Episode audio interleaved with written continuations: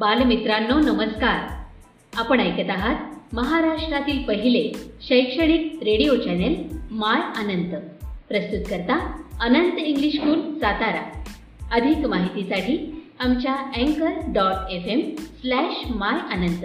या पेजला आवर्जून भेट द्या आणि आमचे कार्यक्रम हक्काने ऐका. इथे मिळतात तुमच्या पाल्यांना प्रगतीचे नवे पंख आणि तुमच्या चिमुकल्यांच्या स्वप्नांना आकार.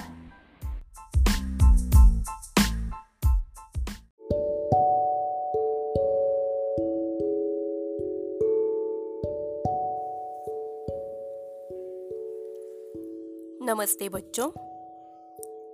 आज हम चित्रपाठ सीखने वाले हैं। इसीलिए आपके पास पाठ्य पुस्तक का होना बहुत ज़रूरी है। आज हम सीखेंगे पहली इकाई का चौथा पाठ। पाठ का नाम है कश्मीरा। और आपके पाठ्य पुस्तक में पृष्ठ क्रमांक है सात। इस चित्रपाठ में कश्मीर की एक लड़की के दो अलग अलग चित्र दिए गए हैं। दोनों चित्रों में दस अंतर हैं। इन अंतरों को ढूंढकर हमें लिखना है। इससे पहले हम चित्र के बारे में कुछ जानकारी लेते हैं। चित्र का निरीक्षण करते हैं। इस चित्र में दिखाई गई कन्या बहुत सुंदर है। हमारे भारत में उत्तर दिशा में कश्मीर नाम का एक स्थित राज्य है।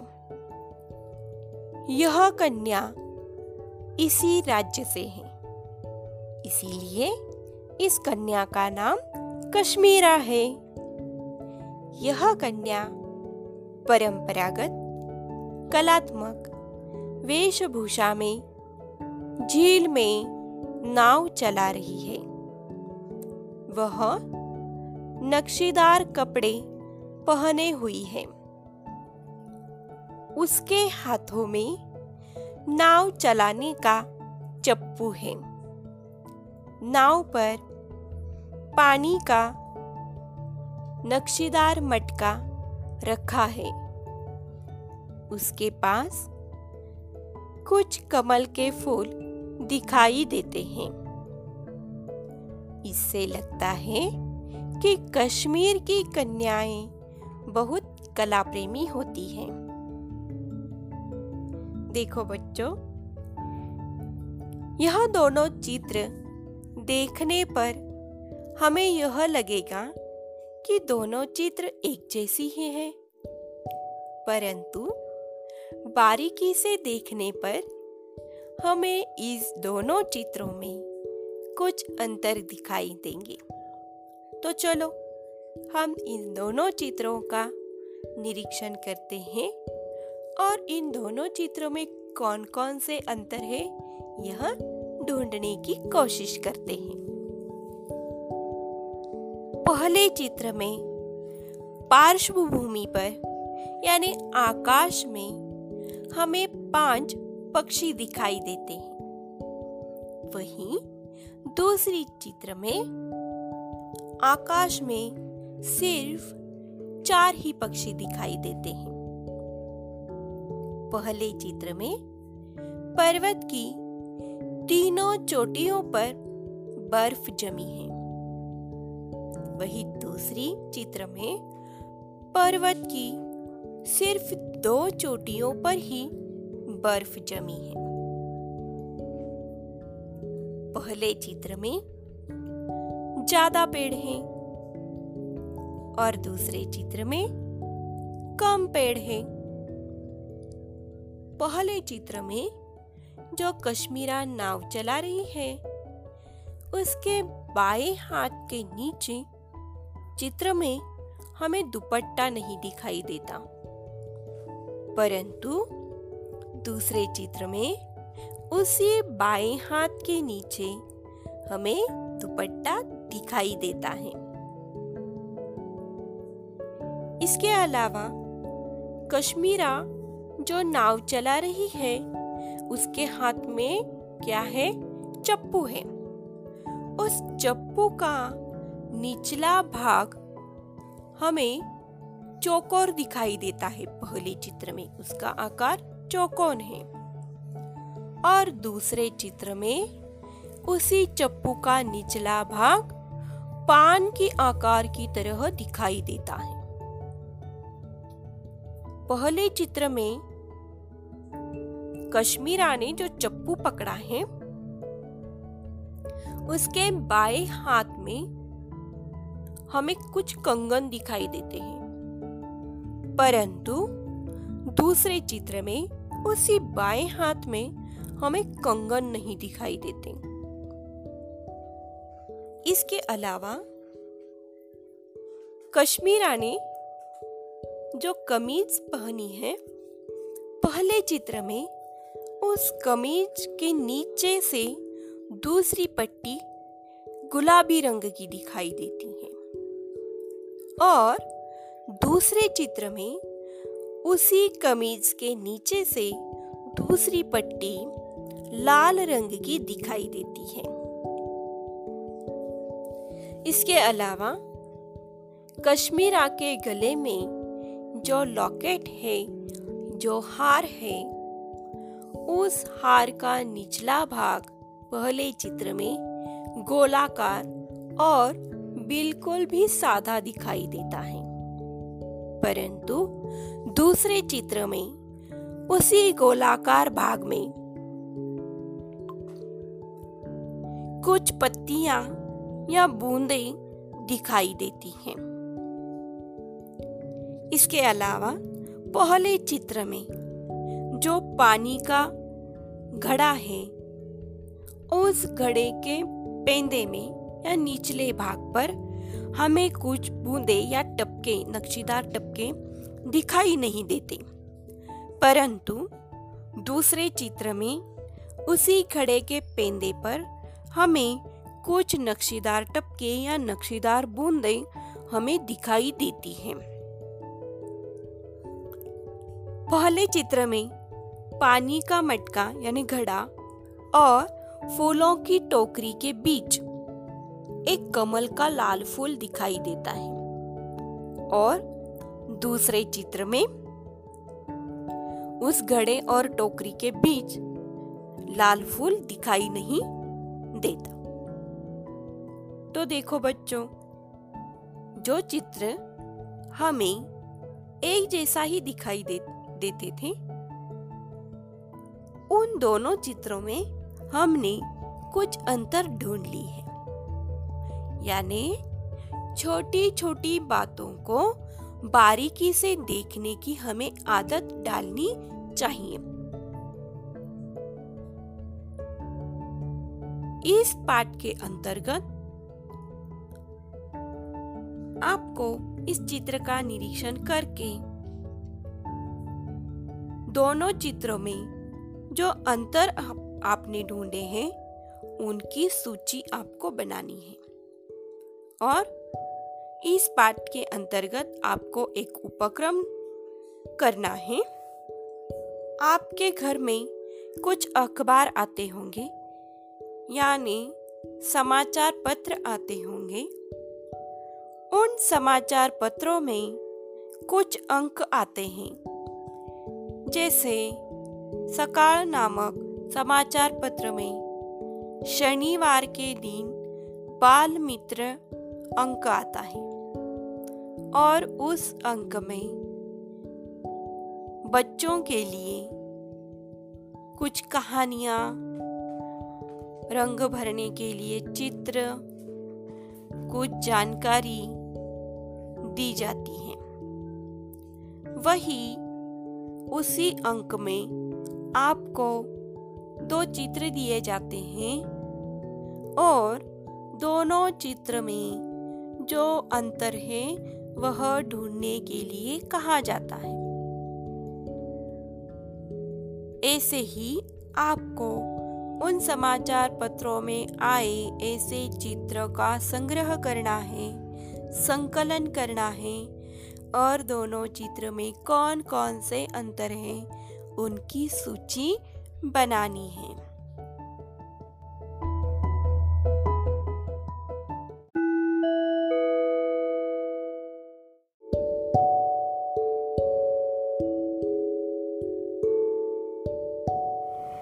नमस्कार बच्चों। कैसे हो आप? ठीक ही होंगे। मुझे यकीन है, क्योंकि इस कोरोना काल में हमारी पढ़ाई और लड़ाई दोनों ही जारी है। मैं ननावरे डीजी। कक्षा छठी का एक अलग व्याकरण की ओर हम आज मुड़ने वाले हैं। बहुत ही बहुत ही महत्वपूर्ण पांचवी से लेकर दसवीं तक यह संज्ञाएँ हैं। आप कहेंगे, यह संज्ञा क्या है? तो उसकी हम पहले परिभाषा देखेंगे।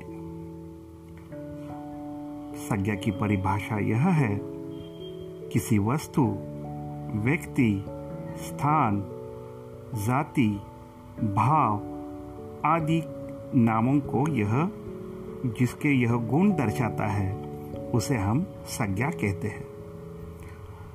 संज्ञा जो है, उदाहरण के तौर पर, आदमी औरत पशु, पक्षी, कोई भी वस्तु, चाहे किताब हो, कंपास हो, साइकिल हो, कोई भी वस्तु, व्यक्ति हो, यह स्थान हो, कोई शहर हो सकता है, भाव हो भाव में हंसना है, गुस्सा करना है, रोना है गुण में होशियार है, सुंदरता है, गंदगी है।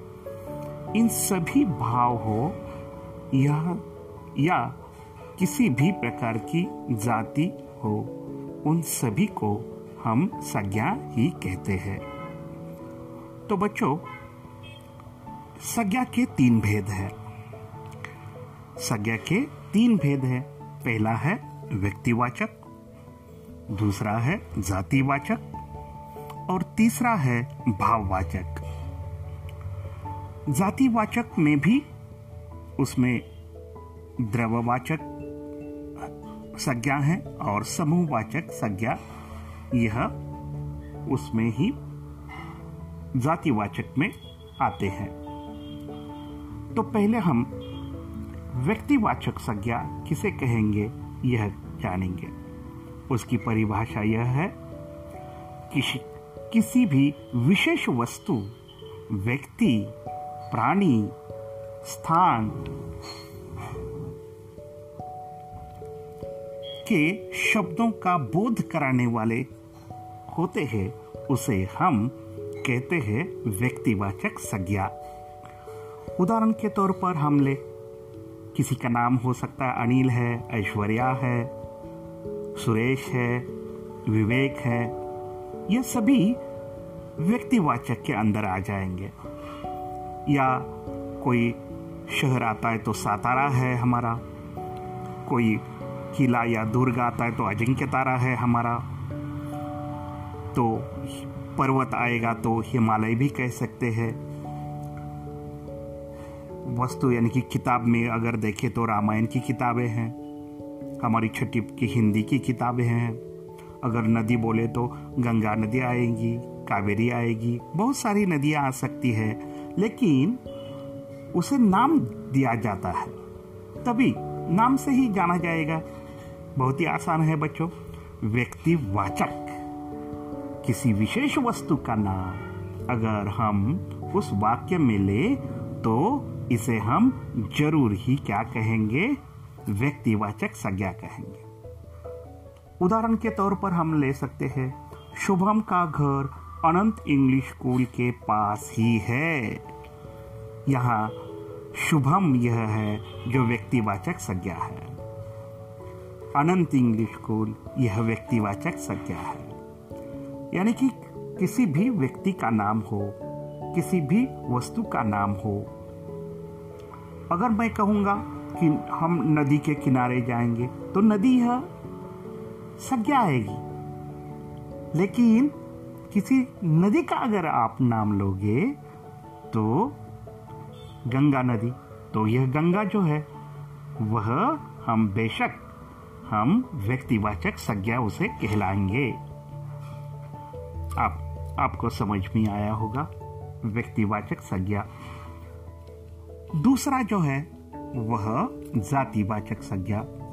उसकी परिभाषा यह है, किसी प्राणी, किसी स्थान, किसी वस्तु, ऐसे नाम को दर्शाने वाले शब्द जो है, उसे हम जातिवाचक संज्ञा कहते हैं।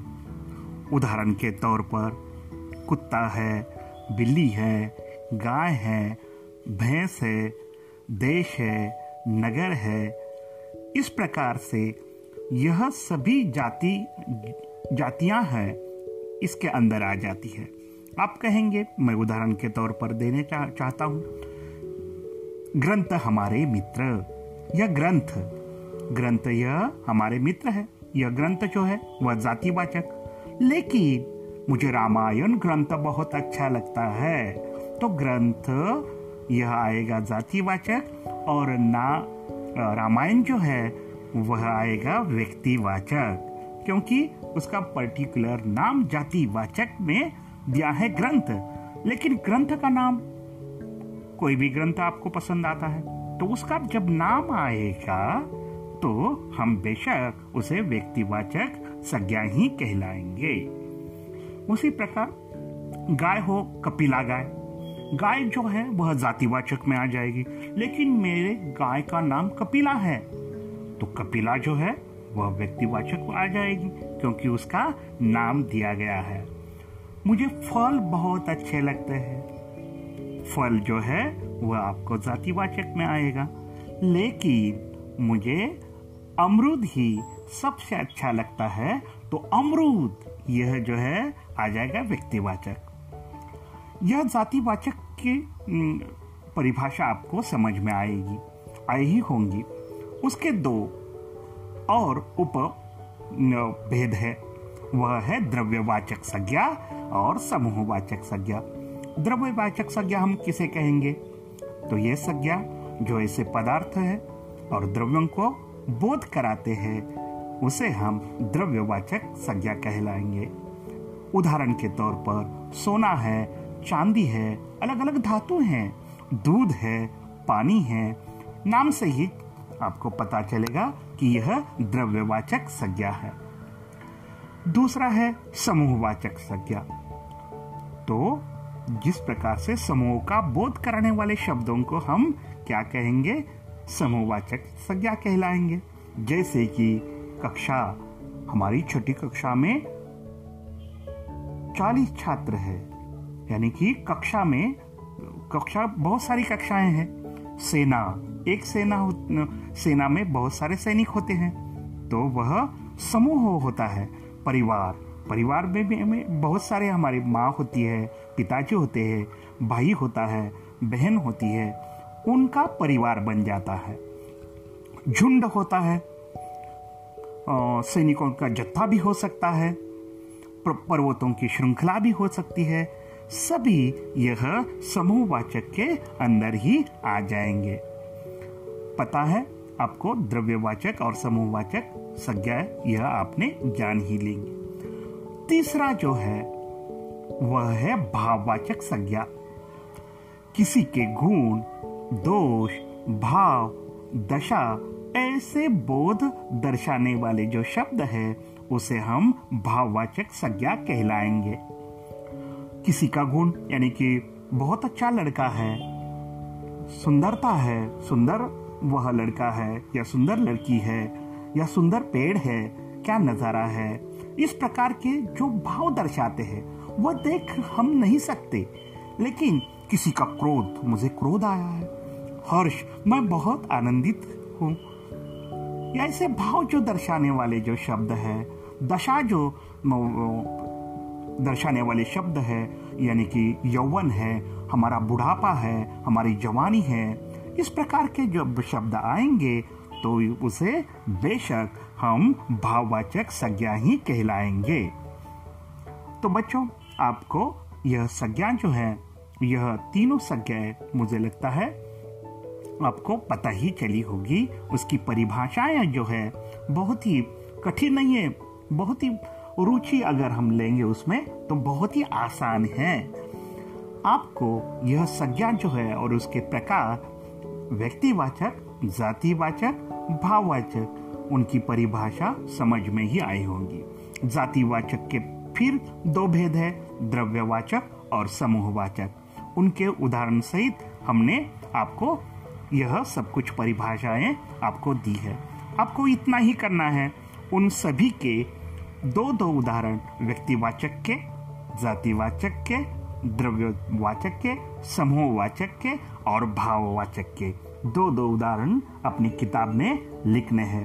अभी कोई भी अगर उसमें आपको सवाल पैदा हो, कोई दिक्कत हो तो हम अपना व्हाट्सएप ग्रुप है। उसमें आप बेशक उसमें सवाल भेज सकते हैं। कोई बच्चे भेजते भी हैं तो उसके उत्तर जो है, उसके जवाब जो है हम तुरंत आपको देती ही। धन्यवाद बच्चों, आपको संज्ञा समझ में ही आई होगी। अपना ख्याल रखिए घर वालों का ख्याल रखिए।